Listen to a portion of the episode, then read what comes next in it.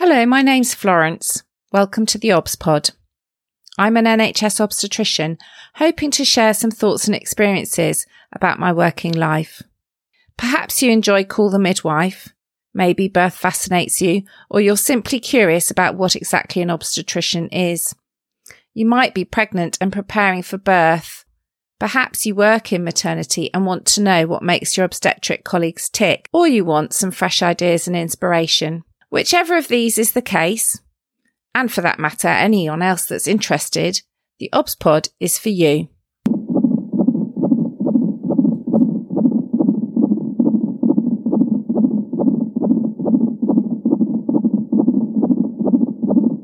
Episode 32 The Dark Side.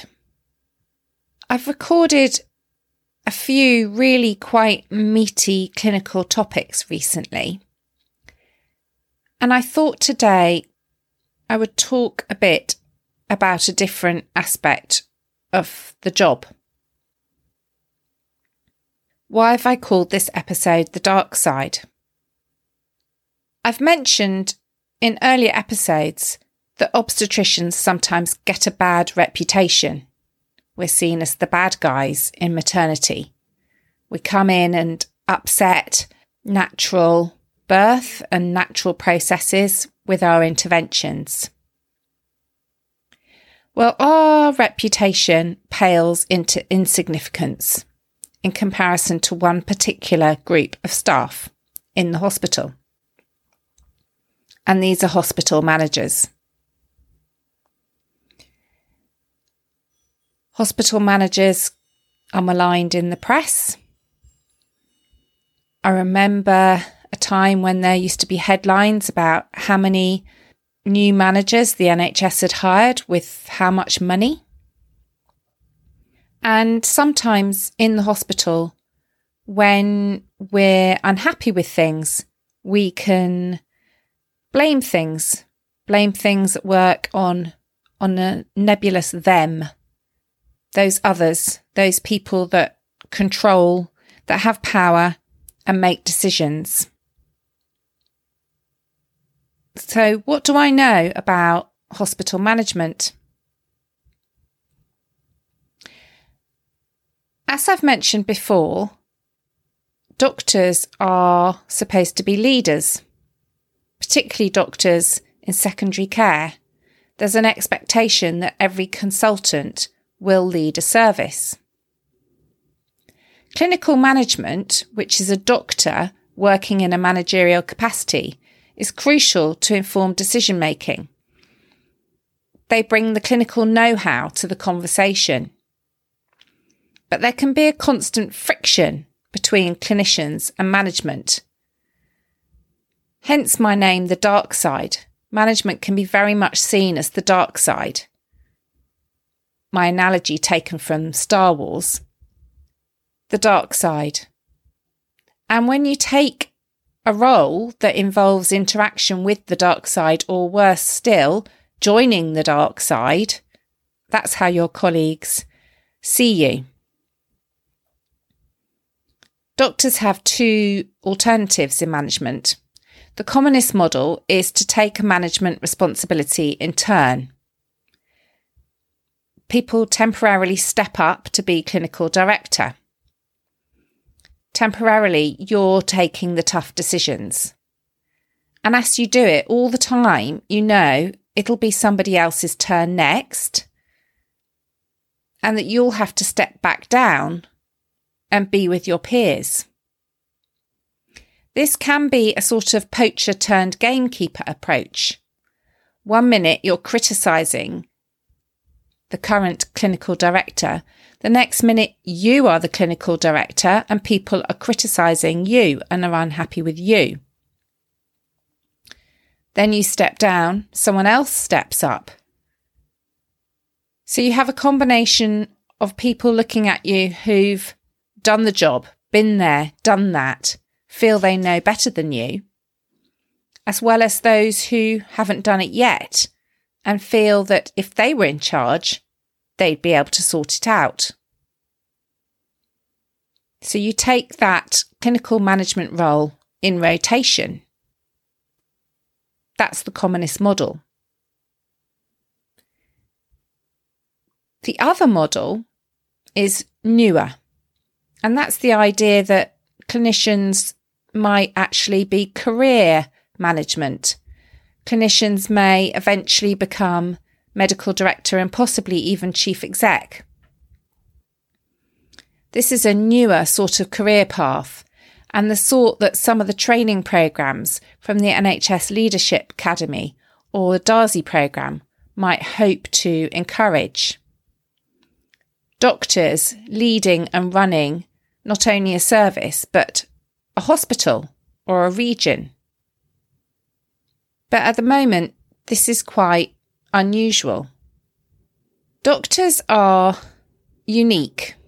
When a doctor takes on a management role, for the most part, they retain their clinical practice. This is unlike nurses and other allied health professionals in the hospital. For them, as they get promoted and they get ever more senior, they stop doing their clinical practice. They become more and more removed from face to face contact with patients. They can be accused of being out of touch. Doctors, in contrast, usually retain their clinical practice, keep their hands dirty, as it were. But it can be difficult to balance the two. You're trying to do your clinical job, give your best for your patients, but then you're also trying to multitask in the extreme as you get sucked into ever more meetings and processes. You may start out naive and hopeful that you can and will change things. And as the years passed and you pass on the mantle to someone else, you see others do the same. It may be difficult. You may be trying to manage and influence clinicians, older, more experienced, probably wiser than yourself. And for me, this was certainly true as I'd worked at my hospital as a trainee before I became a consultant, and not long after I became a consultant, ended up managing and running the maternity service. The rotation system also means there's an assumption that we can all be good managers. That simply isn't true. Some of us really enjoy it and have the skills. Other of us don't. And it's also immensely political. There's very little management training in medical school, if any. Starting management, you suddenly have to learn a whole new language that you didn't know. There are management acronyms, abbreviations, KPIs, key performance indicators, PBR, payment by results. It can also be very overwhelming, the immense bureaucracy of the NHS. Meetings after meetings, where people seem to talk about getting stuff done, but sometimes never seem to actually do it. There can be a series of hoops one has to jump through to get funding agreed, a business case passed, or to make any decisions about capital spend. It can be immensely frustrating, the challenges you have to face. And sometimes it can seem like you're going round and round in circles, planning things that are then never implemented. There have been a couple of things at my work that I planned two or three times in my time as clinical director that then the same thing was replanned again subsequently by another couple of clinical directors. And yet, we're now 10 years on from the original plans. They've still not been enacted. I don't know if you watch W1A, a comedy series about the BBC, in which they sit around and discuss things in a very meaningless way. It's extremely funny. And I've always felt that NHS management is crying out for a comedy series such as that about NHS meetings. You can have a meeting about a meeting. Then you can decide you need a breakout meeting. Someone needs to take something offline in inverted commas or out of here. This is a lingo that I just simply didn't get. I've always been a get on and do it type of person. And the idea that one would have to justify every decision, get agreement from people that have nothing to do with it, influence and persuade people, I always found quite difficult. Why couldn't we control our own destiny and just get on and do things? Perhaps I'm painting too negative a picture. If this is what clinical management is like, why would you ever do it? For me, the attraction of doing it was that you could achieve far more improving care for women than one ever could as a clinician alone. As a clinician, you see that woman who's in front of you. You might see 15 women in a morning in your clinic.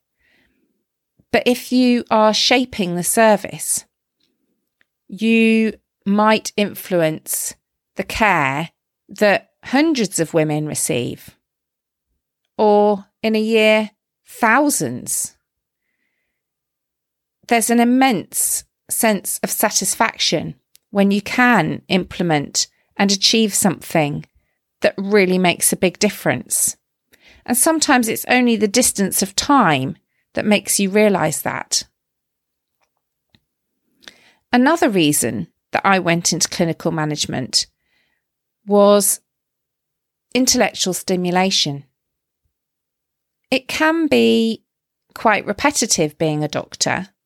Yes, there's the amazingness of birth. There's the buzz you get from an incredible day on the labour ward. Undoubtedly so. But learning something new, challenge, improving things, designing a new service, hiring new staff, embracing innovation. These are really exciting opportunities, things that make day to day life more interesting and your job more rewarding. Learning from others. Some of the most effective work I've ever done and some of the most enjoyable work I've ever done was done as a triumvirate. Myself, the obstetric lead, the head of midwifery, and the service manager. Working together, bringing those three elements together obstetrics, midwifery, management. Understanding the staffing, understanding the quality of the service that we needed to run, the resources required, and collectively making improvements that women would see. I absolutely loved leading my maternity service. When I look back, what did I achieve? There are lots of things. One of the hardest things I ever did was help expand the consultant body. This was not only a business case to hire new consultants, but it was negotiation with existing colleagues to increase consultant presence on site. It was immensely difficult, and I was far from alone in trying to implement this. It was a priority for many people in the hospital. It left me bruised. It brought me into conflict with all my colleagues. But when our current clinical director recently said to me, I've just realised this job is endless. How do you ever feel you've achieved something? I said to her, Yes, at the time, it's difficult. You have to prioritise. The list of jobs is endless there's way more work than time in a day. You have to learn to delegate. or you have to learn to juggle. You have to learn what needs doing immediately and what can wait. But when I look back, the thing I am most proud of is that 10 years on, 98 hour consultant presence on site in the hospital is seen as normal practice. And whatever else happens, I can look back and think I was a key person in helping achieve that. What of managers themselves? If we stop blaming things at work on them, making them have power over us, leaving us as helpless victims, and get to know them, we can understand that they're not other, those people that we don't know and understand. Most hospital managers I have met are exactly the same as us. Similar in trying to do the right thing in challenging circumstances with limited resources in an extremely hierarchical organisation. Hierarchy is everything, both in the hospital and the NHS as a whole. In some ways, being a clinical manager, as a doctor, you're the ultimate flattening of that hierarchy. If you're medical director, you could be on the board and still working on the shop floor, as it were. For me, I've been on the executive management committee at the hospital and still 50% clinical working daily in maternity. Managers face tough decisions and immense responsibility, just like us. Different, but the same. When I look at the coronavirus pandemic that we're currently in, I think about my manager colleagues, past and present, and I think how incredibly difficult a job they are trying to do. How one makes decisions about expanding intensive care, deploying staff, and looking after people with coronavirus, alongside meeting cancer targets and continuing elective work so that people don't have delayed treatment of other illnesses, is an operational nightmare. In my experience, managers are motivated by just the same sorts of desires as us, often wanting to help people, often wanting to do something of value, usually with a fierce belief in the NHS as a good thing. Some of the managers I've worked with have been inspiring, amazing at teaching me to be more than I thought I could ever be.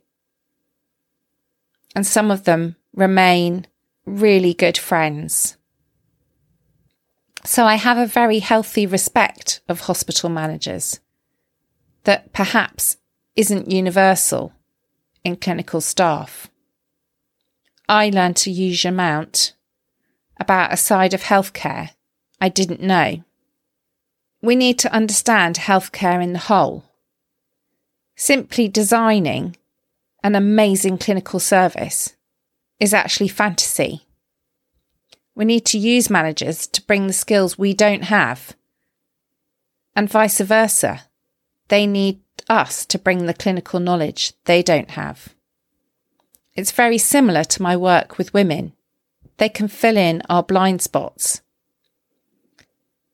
We need to try and unpick what the barriers are and work together to push forwards, taking joint responsibility. My zesty bit this week is value managers and their contribution. Try and understand them as people and their perspective. Don't be afraid to step up for a time, run a project, develop a service, step out of your clinical comfort zone and see what you can learn from the other side, from the dark side. Learn from them too. as they will learn from you. So I do hope you've enjoyed listening to the OBS pod. If you have, do like, subscribe, or leave a review and join me again to explore more about the life of an NHS obstetrician. I'm finding it really exciting to have people listening and give me feedback about what they've found interesting. So please do recommend the OBS pod to other friends, colleagues, or people who you think might find it interesting. I'd love it if you'd share with me what you've enjoyed about listening and if you've done anything differently as a result. I can be found on Twitter at FW Maternity and at the OBSPod. And please do check the MatExp hashtag, hashtag M-A-T-E-X-P, and the website matexp.org.uk for more information and ideas on how to improve women's experience of maternity care. Finally, I'd like to reassure you that I take confidentiality very seriously, and although I'm talking about experiences from my working life, I'm taking great pains to make sure that I anonymise the stories and talk in more general terms so that I keep confidentiality of my women I currently care for and have cared for in the past very safe. Many thanks for listening.